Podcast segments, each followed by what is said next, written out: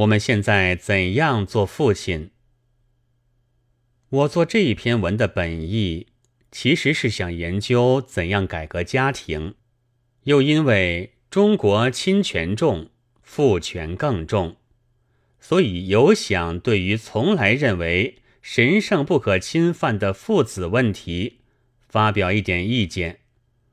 总而言之，只是革命要革到老子身上罢了。但何以大模大样？用了这九个字为题目呢？这有两个理由。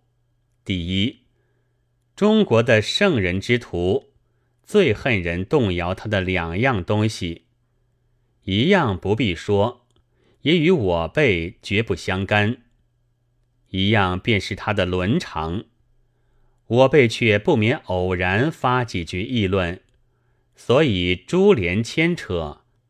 很得了许多产伦常、禽兽行之类的恶名。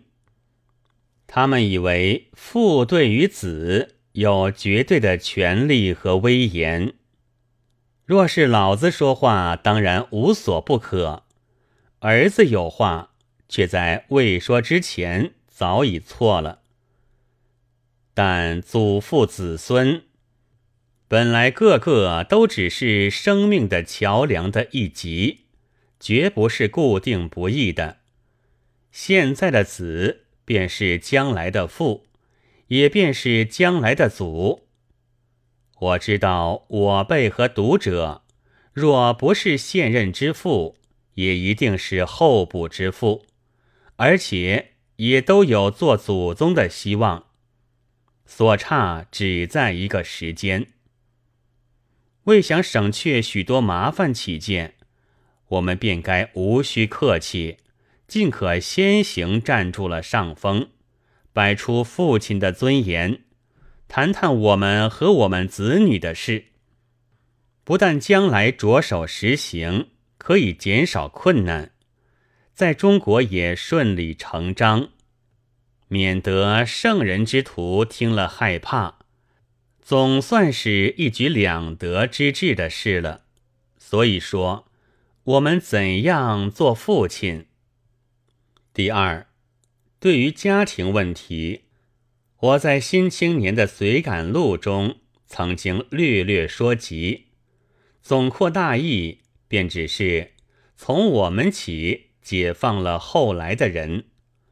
论到解放子女，本是极平常的事。当然不必有什么讨论，但中国的老年中了旧习惯、旧思想的毒太深了，决定悟不过来。譬如早晨听到乌鸦叫，少年毫不介意；迷信的老人却总需颓唐半天。虽然很可怜，然而也无法可救，没有法。便只能先从觉醒的人开手，各自解放了自己的孩子，自己背着阴袭的重担，坚住了黑暗的闸门，放他们到宽阔光明的地方去，此后幸福的度日，合理的做人。还有，我曾经说自己并非创作者。便在上海报纸的新教训里挨了一顿骂，但我被评论事情，总需先评论了自己，不要冒充，才能像一篇说话，对得起自己和别人。我自己知道，不特并非创作者，而且也不是真理的发现者，凡有所说所写。只是就平日见闻的事理里面，取了一点心以为然的道理，至于终极究竟的事却不能知。便是对于数年以后的学说的进步和变迁，也说不出会到如何地步。但相信比现在总该还有进步，还有变迁罢了。所以说。我们现在怎样做父亲？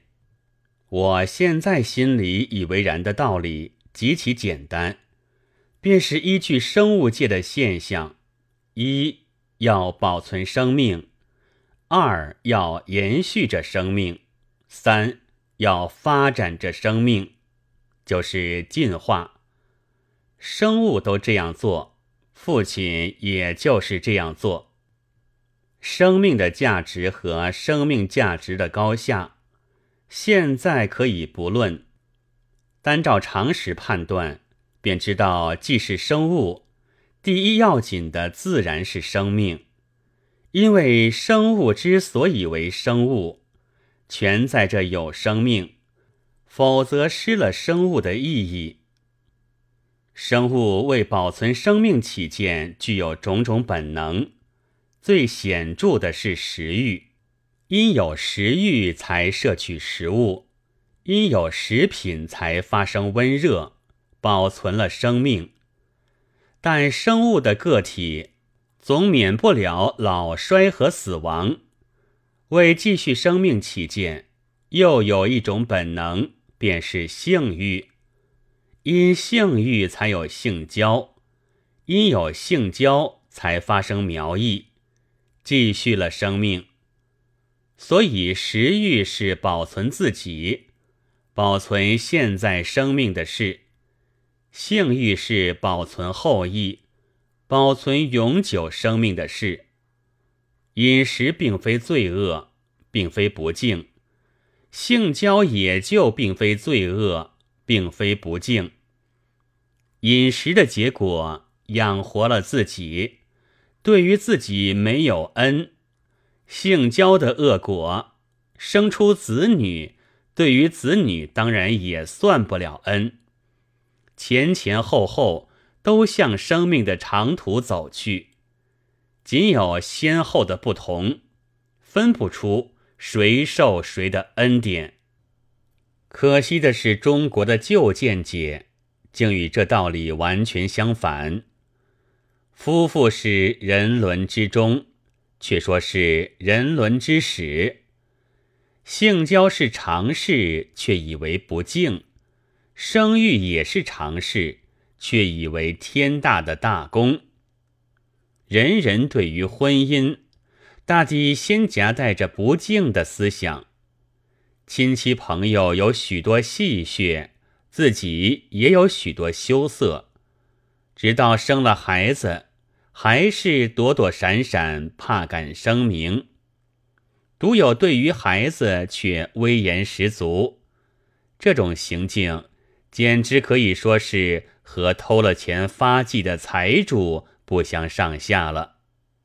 我并不是说，如他们攻击者所臆想的，人类的性交也应如别的动物随便举行，或如无耻流氓。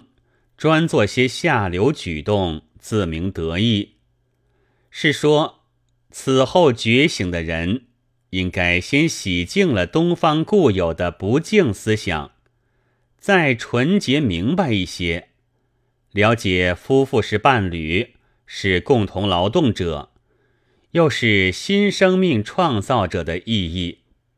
所生的子女固然是受领新生命的人。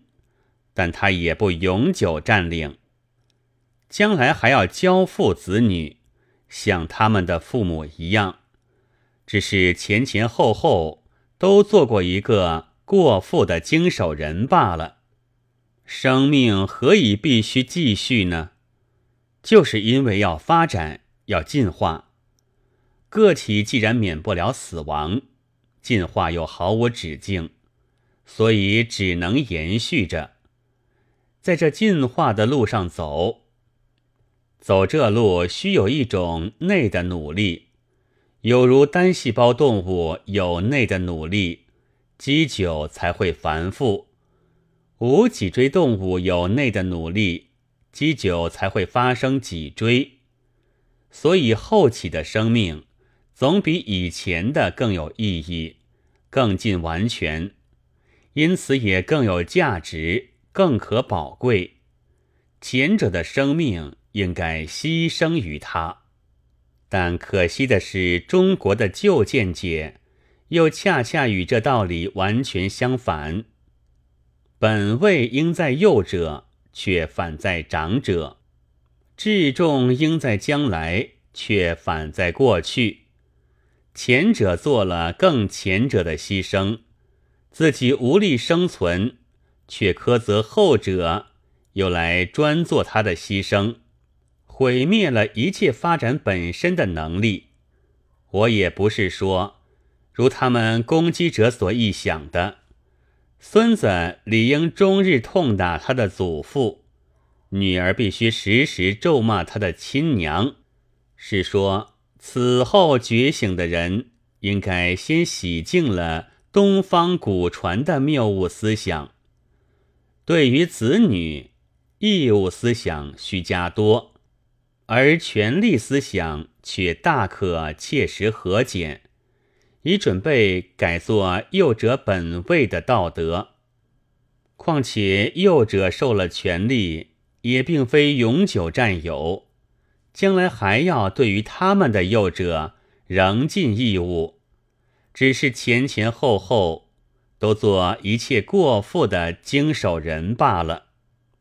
父子间没有什么恩，这一个断语，实是招致圣人之徒。面红耳赤的一大原因，他们的误点便在长者本位与利己思想、权力思想很重，义务思想和责任心却很轻，以为父子关系只需父牺生我一件事，幼者的全部便应为长者所有，尤其堕落的。是因此则望报偿，以为幼者的全部理应做长者的牺牲，殊不知自然界的安排却渐渐与这要求反对。我们从古以来逆天行事，于是人的能力十分萎缩，社会的进步也就跟着停顿。我们虽不能说。停顿便要灭亡，但较之进步，总是停顿与灭亡的路相近。自然界的安排虽不免也有缺点，但结合长幼的方法却并无错误。它并不用恩，却给予生物以一种天性，我们称它为爱。动物界中，除了生子数目太多、一一爱不周到的，如鱼类之外，总是挚爱他的幼子，不但绝无利益心情，甚或至于牺牲了自己，将他的将来的生命去上那发展的长途。人类也不外此，欧美家庭。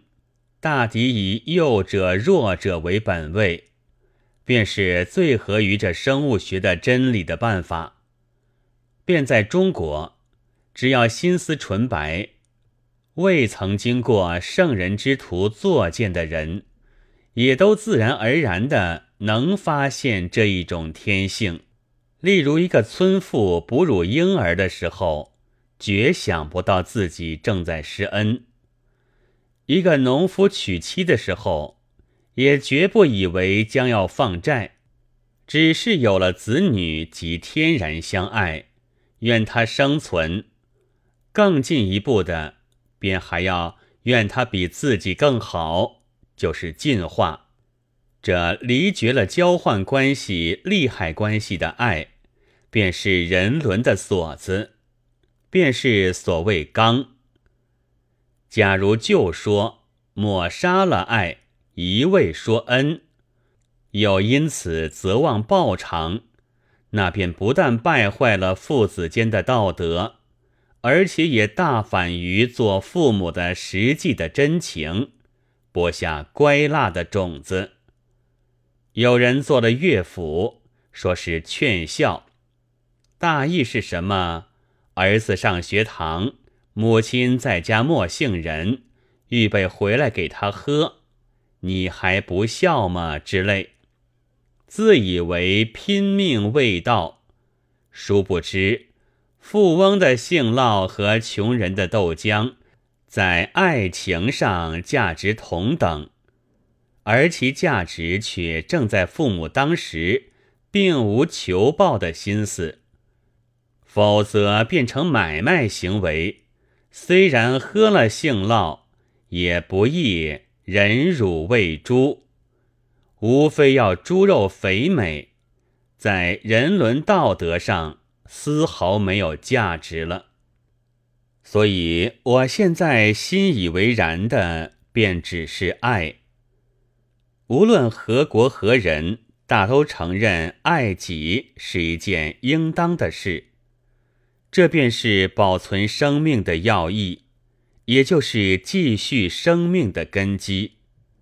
因为将来的运命早在现在决定，故父母的缺点便是子孙灭亡的浮现。生命的危机，易卜生做的群鬼，虽然重在男女问题，但我们也可以看出遗传的可怕。欧世华本是要生活、能创作的人，因为父母的不检，先天得了病毒，中途不能做人了。他又很爱母亲，不忍劳他服侍。便藏着吗啡，想在发作时候，由使女瑞琴帮他吃下，毒杀了自己。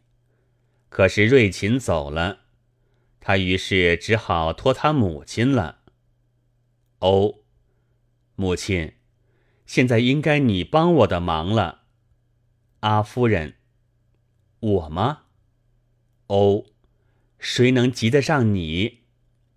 阿夫人，我，你的母亲，哦，正为那个。阿夫人，我生你的人。哦，我不曾叫你生我，并且给我的是一种什么日子？我不要它，你拿回去吧。这一段描写，实在是我们做父亲的人。应该震惊、戒惧、佩服的，绝不能昧了良心说儿子理应受罪。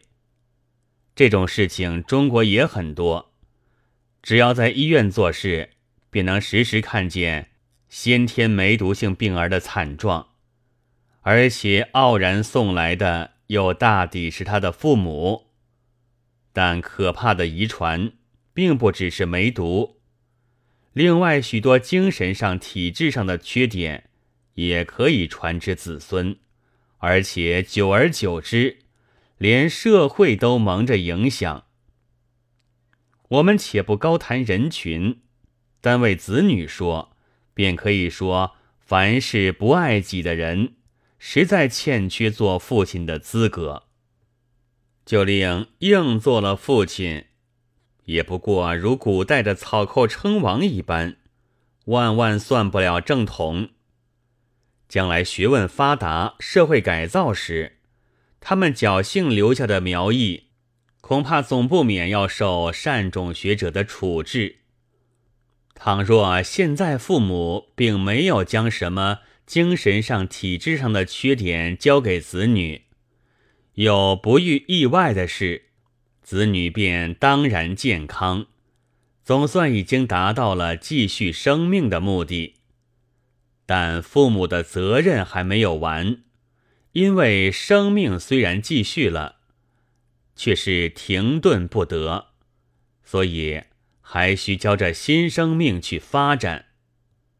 凡动物较高等的，对于幼稚，除了养育保护以外，往往还教他们生存上必须的本领，例如飞禽便教飞翔，智兽便教搏击，人类更高级等，便也有愿子孙更进一层的天性。这也是爱。上文所说的是对于现在，这是对于将来。只要思想未遭固弊的人。谁也喜欢子女比自己更强、更健康、更聪明、高尚、更幸福，就是超越了自己超越了过去。超越便需改变，所以子孙对于祖先的事应该改变。三年无改于父之道，可谓孝矣。当然是屈说，是退婴的病根。假使古代的单细胞动物也遵着这教训，那便永远不敢分裂繁复，世界上再也不会有人类了。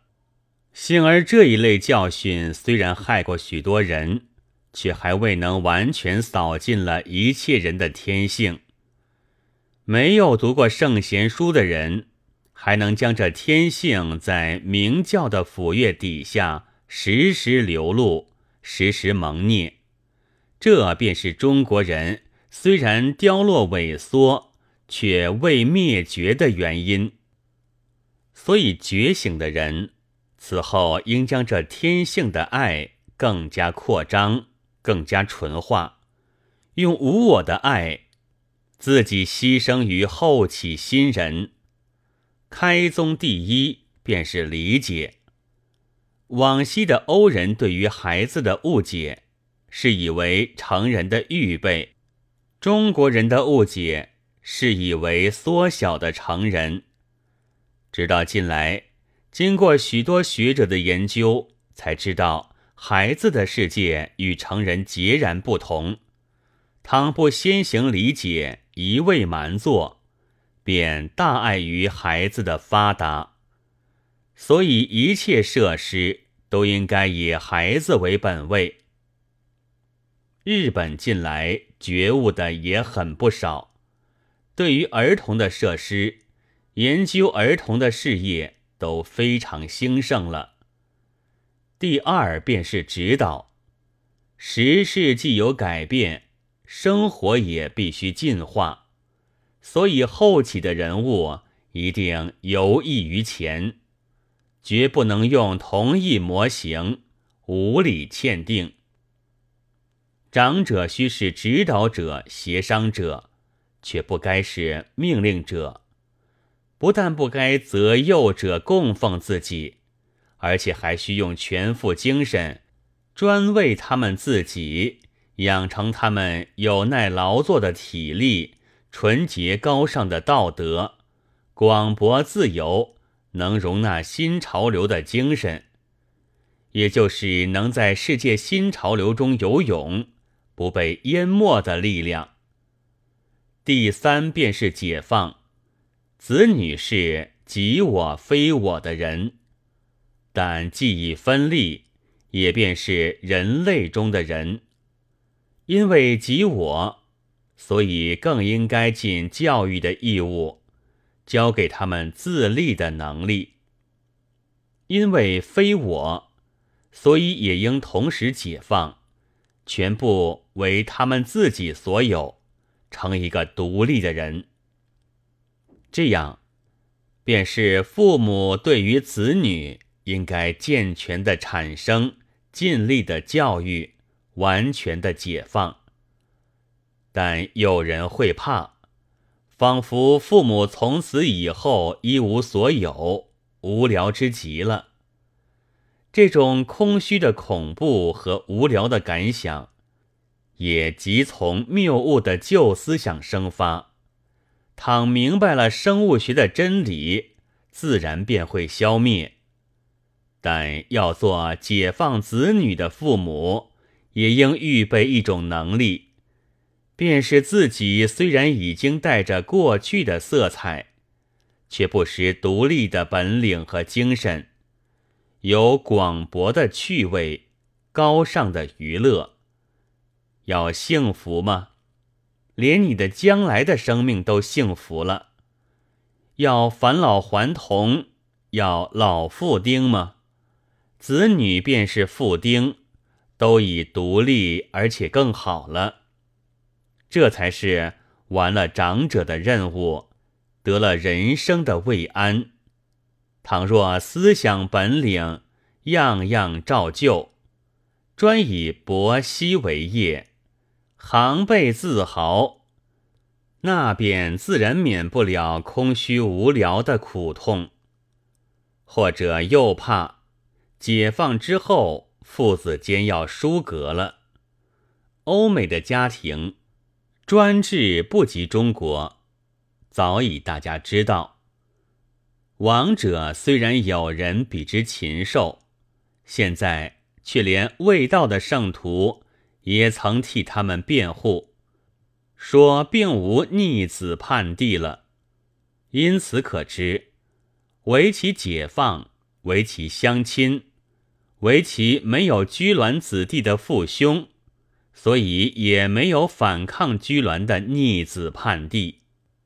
若威逼利诱，便无论如何绝不能有万年有道之长。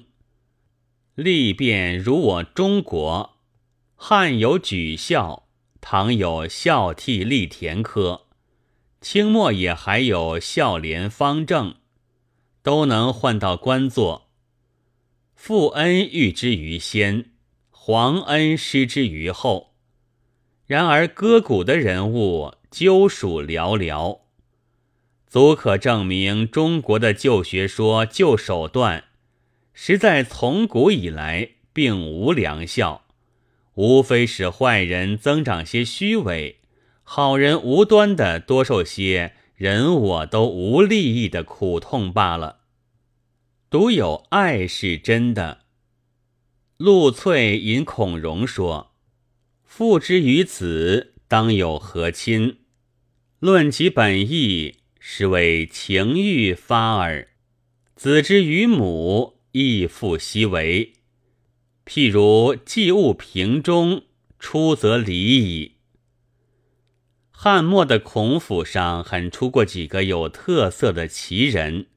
不像现在这般冷落，这话也许确是北海先生所说，只是攻击他的偏是陆翠和曹操，叫人发笑罢了。虽然也是一种对于旧说的打击，但实于事理不合，因为父母生了子女，同时又有天性的爱。这爱又很深广、很长久，不会即离。现在世界没有大同，相爱还有差等，子女对于父母也便最爱、最关切，不会即离。所以疏隔一层，不劳多虑。至于一种例外的人，或者非爱所能勾连。但若爱力尚且不能勾连，那便任凭什么恩威名分、天经地义之类，更是勾连不住。或者又怕解放之后，长者要吃苦了。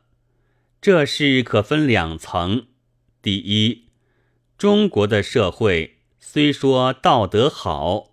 实际却太缺乏相爱相助的心思，便是孝烈这类道德，也都是旁人毫不负责、一味收拾幼者弱者的方法。在这样社会中，不独老者难于生活，即解放的幼者也难于生活。第二，中国的男女大抵未老先衰。甚至不到二十岁，早已老态可掬；待到真实衰老，便更需别人扶持。所以我说，解放子女的父母应该先有一番预备，而对于如此社会，尤应该改造，使他能适于合理的生活。许多人预备着，改造着。久而久之，自然渴望实现了。单就别国的往时而言，斯宾塞未曾结婚，不闻他差斥无聊；瓦特早没有了子女，也居然寿终正寝。何况在将来，更何况有儿女的人呢？或者又怕？解放之后，子女要吃苦了。这事也有两层：全如上文所说。不过，一是因为老而无能，一是因为少不更事罢了。因此，觉醒的人欲觉有改造社会的任务。中国相传的惩罚谬误很多，一种是固闭，以为可以与社会隔离，不受影响；一种是教给他恶本领。以为如此才能在社会中生活，用这类方法的长者，虽然也含有继续生命的好意，但比照事理，却决定谬误。此外，还有一种是传授些周旋方法，叫他们顺应社会。这与数年前讲实用主义的人。因为世上有假洋钱，便要在学校里便教学生看洋钱的法子之类，同一错误。社会虽然不能不偶然顺应，但绝不是正当办法，因为社会不良，恶现象便很多，是不能一一顺应。倘都顺应了。又违反了合理的生活，倒走了进化的路。所以根本方法只有改良社会。就实际上说，中国旧理想的家族关系、父子关系之类，其实早已崩溃。这也非于今为烈，正是在昔已然。历来都竭力表彰五世同堂，便足见实际上同居的为难；拼命的劝孝，也足见事实上孝子的缺少。而其原因，便全在一意提倡虚伪道德，蔑视了真的人性。我们试一番大族的家谱，便知道史迁祖宗。大抵是单身迁居，成家立业，一到聚族而居，家谱出版，却已在零落的中途了。现在将来迷信破了，便没有枯竹卧冰；科学发达了，也不必常会割骨。又因为经济关系，结婚不得不迟。生育因此也迟，或者子女才能自存，父母已经衰老，不及依赖他们供养。事实上，也就是父母反尽了义务。世界潮流逼扎着，这样做的可以生存，不然的便都衰落。无非觉醒者多，加些人力。便危机渴望较少就是了，但既如上言，中国家庭实际久已崩溃，并不如圣人之徒纸上的空谈，则何以至今依然如故，一无进步呢？这是很容易解答。第一，崩溃者自崩溃，纠缠者自纠缠。设立者又自设立，毫无戒心，也不想到改革，所以如故。第二，以前的家庭中间本来常有婆媳，到了新名词流行之后，便都改成革命。然而其实也仍是讨嫖钱至于相骂。要读本至于相打之类，与觉醒者的改革截然两途。这一类自称革命的伯西子弟，纯属旧事，待到自己有了子女，也绝不解放，或者毫不管理，或者反要寻出《孝经》，勒令诵读，向他们学于古训。都做牺牲，这只能全归旧道德、旧习惯、旧方法负责。生物学的真理绝不能妄任其咎。既如上言，生物为要进化，应该继续生命，那便不孝有三，无后为大，三妻四妾也极合理了。这事也很容易解答。人类因为无后，绝了将来的生命，虽然不幸，但若用不正当的方法手段，苟延生命而害及人群。